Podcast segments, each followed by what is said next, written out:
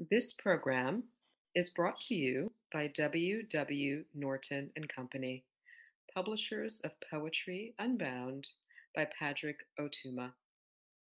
Now in paperback and featuring immersive reflections on 50 powerful poems. This is Maureen McLane, and I'm reading from a book of hours. Sailing with just the jib, the earth a broken crib, and all the babes a squall. Cry no more, cry no more. There's such a thing as bit rot, you said.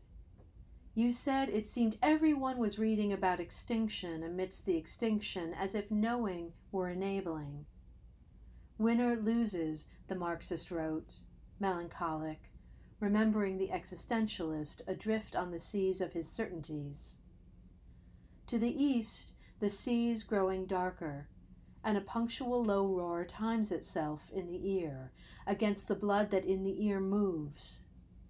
Motorboat hour, lobster trap check. Exposed rock and the low tide, and an unease outstripping psychology. Everyone dissolving into everyone else, but the lunge for the sublime continues O pathos and rage for individuation.